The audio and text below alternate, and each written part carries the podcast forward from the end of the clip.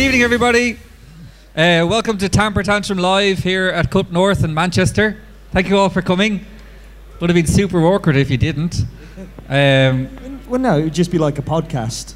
yeah, a little bit like that. It's kind of like a podcast with people. Exactly. Yeah. I don't like it though. I'm a bit frightened. Um, we've never really done one like this before, have we?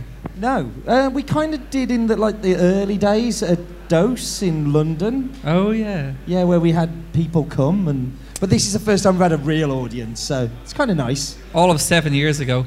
You all had fun today? Have you all had fun today? That's more like it. Um, Is that all the audience participation we're going to have? Yeah. I felt very like, what's his name? Bob Monkhouse doing that maybe. um, it, this is my third year at Cup North, I believe, and it's great to see all the hard work going in, and it's grown from strength to strength. It's it's got its own uh, vibe. Do you guys have vibe in this country? We have vibe back home, yeah. So it's very Maybe peculiar. they're having crack. N- no, crack is our word. You guys can't have crack. N- no. No, Are, are you having crack?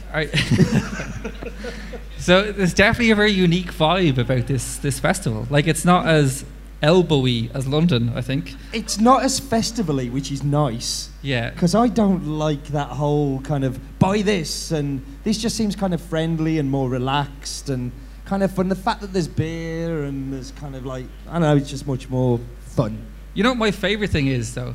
Everybody look up. These aren't steel girders. That's concrete that's been painted to look like steel.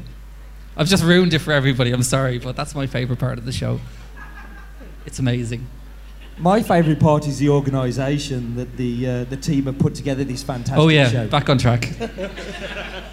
sorry about It's that. what I'm here for. Yeah. Um, so these. Oh, by the way, before we start, if you want beer, there is some beer at the back, and you can heckle us and then throw cans at Colin. Um, but uh, if you want a beer, you There should, actually is beer. there really is beer lying. to drink. You So, should get a um, beer. You're all sitting there going, "Oh, cool, yeah." You're all going, "I really want a beer. I don't want to get up and get I'm a beer." not giving up this Get a seat beer. for beer. We're not allowed to have beer, and it would hurt us if you don't get beer. And Matt North is going to drink all the beer. There we go, passing it out. Excellent. So the, I think there's been a bit of a change with Cup North this year, where it's become very orientated on customers as well as the industry. Whereas I think in the past it's been much more of an industry kind of get together, which I think is great. But we're going to focus today in the evening on on business and, and the business of brewing. Um, and we're going to have speakers come up who are going to talk to us about different facets of growing businesses in the north, in particular, which um, I'm going to find really interesting. But I got to ask a question. I want to see hands in the audience. So I'm in Stafford. If you don't know where Stafford is, it's just above Birmingham, just below Stoke. Am I north or am I south? So north. North. Raise your hands if you think it's north. South. Don't care. see, I see myself as north. I think anything above the Watford Gap is north. But. Yeah, I, I, I'm not from here. Are you not? No. Uh, where are you from, Colin? I'm from the mainland. um, yeah, I don't know. I, I sometimes get the feeling that everything north of London is north. I don't know. But Well, the south don't want me, the north don't want me, so I'm not sure where to go. Um, so, um, talk a little bit about kind of like the, the importance of, of, of growing a business. And, and what I want to talk particularly about to you, Colin, is that you've been doing some studying. You've been doing the uh, university. I've read stuff. You've read stuff. Yeah. Um, and what, what is that that you've been spending all the time instead of working at E? 3FE? Um, so, can I get a show of hands quickly? Who here runs a coffee shop? Okay, so that's a good number of people there. Who here wants to run a coffee shop? One, two, three. I, d- I think there's more. I think there's more as well. That's a good show of hands anyway. Um, so, I my background is in finance, and I did uh, a business and law course in university, and then opened a business and felt like my education was absolutely zero help to me in Well, doing that. We've talked about this on the podcast before, and, I, and I've had lots of conversations since that where you said about like people come to you and ask you the questions of running business. So like you know, what do I do with this cash flow? thing? And, um, I didn't learn that either, and you kind of school doesn't teach you how to run a co- you know how to run a business, let alone a coffee business. Um, and I, I am I'm very envious that you've actually got off your backside and done something about. Um, kind of learning those things. Because a lot of what happens in coffee shops is it, it's a hobby to start off with or in a roastery it's, this is my hobby i want to do this i feel passionate about it. And then set up a business but not necessarily have the background to make it a successful or strong business. I think the thing that I didn't anticipate was that, like, when you go to university or even just like in in secondary school or whatever you guys call it over here, um, they what Didn't they do is they they teach you uh, like t- techniques and methods and, and ways to do things. But the difference is that when you run a business, and it'll probably resonate with a lot of you here, is that what you're charged with running a business is not like how to do things; it's which one to do. So running a business is more about making decisions and making the right decisions. So at any one juncture, whether it's like what paper cups do we get, or how many staff do we employ, or what are the opening hours, there's lots of paths there. There's lots of models, lots of techniques in place, but the real pressure comes on you deciding which which one to go with, and then all of your staff hating you for picking the wrong one. So I think that's uh, the big thing that you can't really learn in university or in books, really. I mean, why is it important to run a business as a business? Like, what, what kind of? It sounds a bit stupid to say, but I mean, why can't it just be a hobby business that you know kind of pays the bills? Because I'm terrified of my wife, Stephen. That's um, no, like I think uh, when I opened the shop, really, uh, Dublin is a small city. It's probably a similar size to Manchester, um, and there wasn't really any specialty coffee at all. Uh, so when we when I opened the shop and it was literally me and, and a machine, that was it. I was just I, I fed off for about good two years, fed off the joy of just having a specialty coffee shop and people coming in and tasting coffee and be like, "That's amazing." You're like, "Yeah, no," and it was just, that was just really exciting. And then like two years deep into it, and I'm like, I'm not a fat man anyway, but like I'd, lost a lot of weight and I was absolutely broke, and I was like, "Wow, this is like." I can't do this forever. You've just been completely exhausted, and I was like, "This needs to change." And then, you know, kids come along, and you know, marriage and life gets in the way, and you're like, "I need to do this properly." But like, I think what's happened since is that I've the people have come and work for me are advancing faster in this industry than I did, um, at a much better rate, and that's very rewarding. But it all comes down to actually, I don't know, just sitting back and say, "Look, this needs to be a proper thing, and it needs to be." Uh, it needs to run by itself. It needs to be sustainable.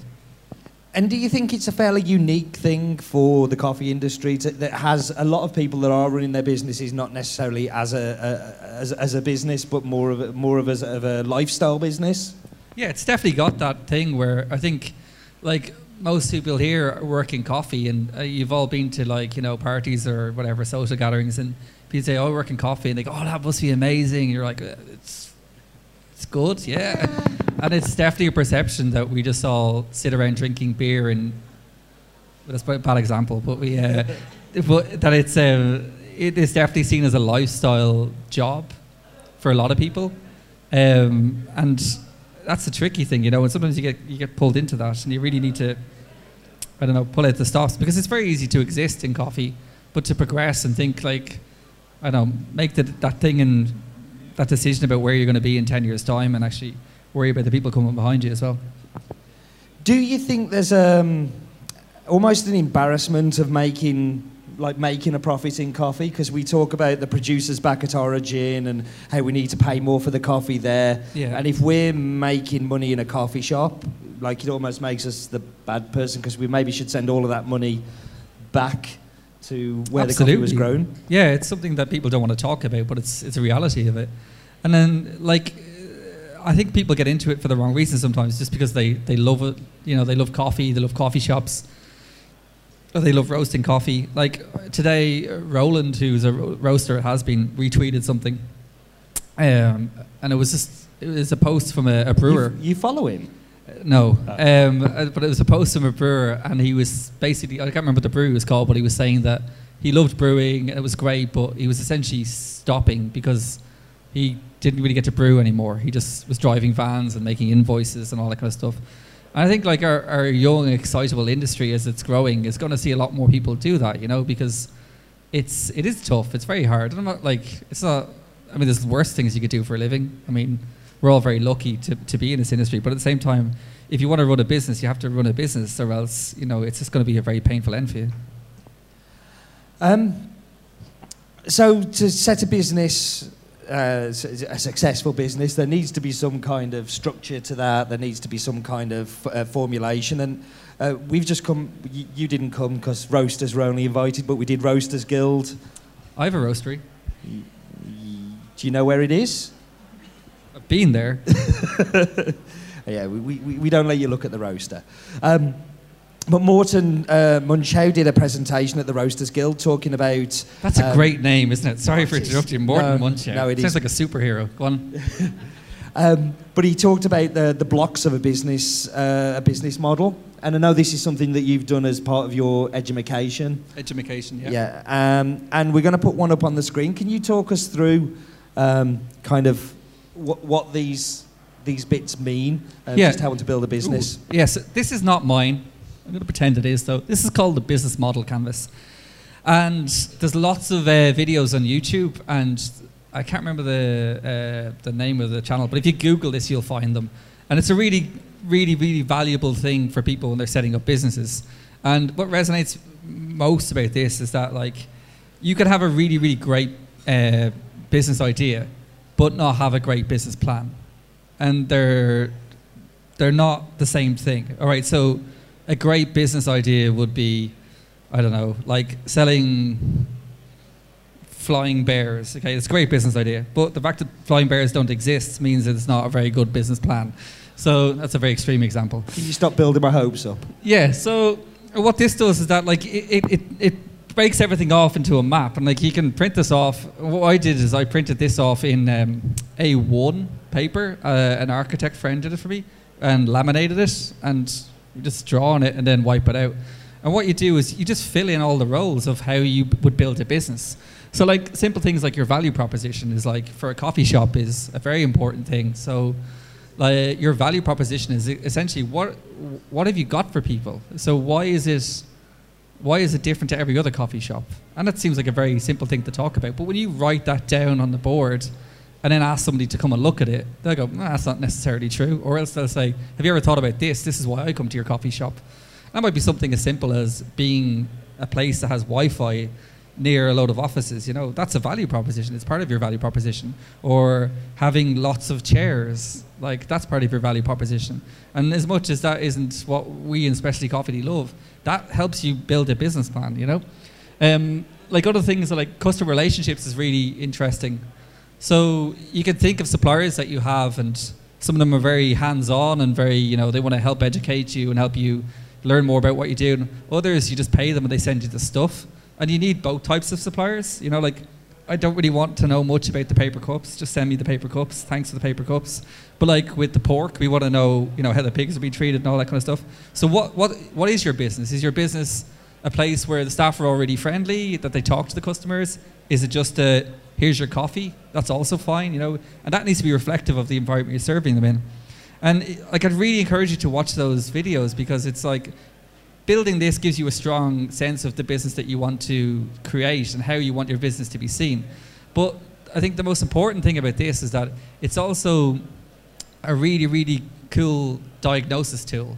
So if you have a business, you should fill this out. Like we fill this out for like our wholesale department, or the way we sell espresso machines, or the way uh, one like each of the shop runs. You know, and it's it's interesting to make you think about how your business runs and make other people look at it and see what they think your value proposition is, or you know your cost structures and your the partners in your business. You know, and it also helps you generate ideas about how you can how you can run strings. You know, it's um there's a really cool example of one of the videos is Ryanair, and one of the key resources in Ryanair's um, business model, and it's, it's blatant when you see it, is that they have one type of airplane. And when they set up and they have one type of airplane, that means that they have a lower stock of parts. They need engineers to do just one thing all the time because it's the same airplane. And they saved millions, whereas all the other airlines had different size airplanes and different makes of airplanes. And that was one of the key factors why their business plan uh, went from strength to strength. But if you ask people why Ryanair succeed, they'd say, oh, it's because they have cheap flights. It's not. Like, it's for many, many other different reasons. So building one of these up can really give you a good idea about what your your business does and how you can succeed. That's So- all I know as well. That's Is that uh, that's it? Yeah, it, you, yeah. You, you're done there. I didn't go to any of those other classes. Is that next term? I don't know. Um, so there's lots of words that we use in business, kind of like margin versus markup. I mean, things like you know, profit, cash flow. What, why are these things important if you're actually going to be you know, setting up a successful coffee business? It's funny you should bring that up because I'm actually writing a book about that at the moment. Are you writing a book, Colin? You haven't Yeah, mentioned this. I don't like to talk about it now. Where honest will it be available? No. It's it's called What I Know About Running Coffee Shops. it's more of a pamphlet than a book, though, isn't it? Uh, call it what you will. Um, no, it's kind of, it in all honesty, it became an almost embarrassing process for me because it just, it's just a litany of awful mistakes that I made. Anyone that listens to the podcasts um, would have uh, seen Ross Brown's talk during the week that we put up, and Ross is very candid about the absolute shit show that was his shop in the early days. And uh, I meet lots of coffee shop owners like that, and I, I meet people because we supply like 50 different businesses, and they go to and they're like, what the hell does this mean? And it's taken them a year to build up the courage, you know. And it's it, there's a lot a lot to it, you know. And it's um it's important to ask questions, even if you feel stupid asking those questions, you know.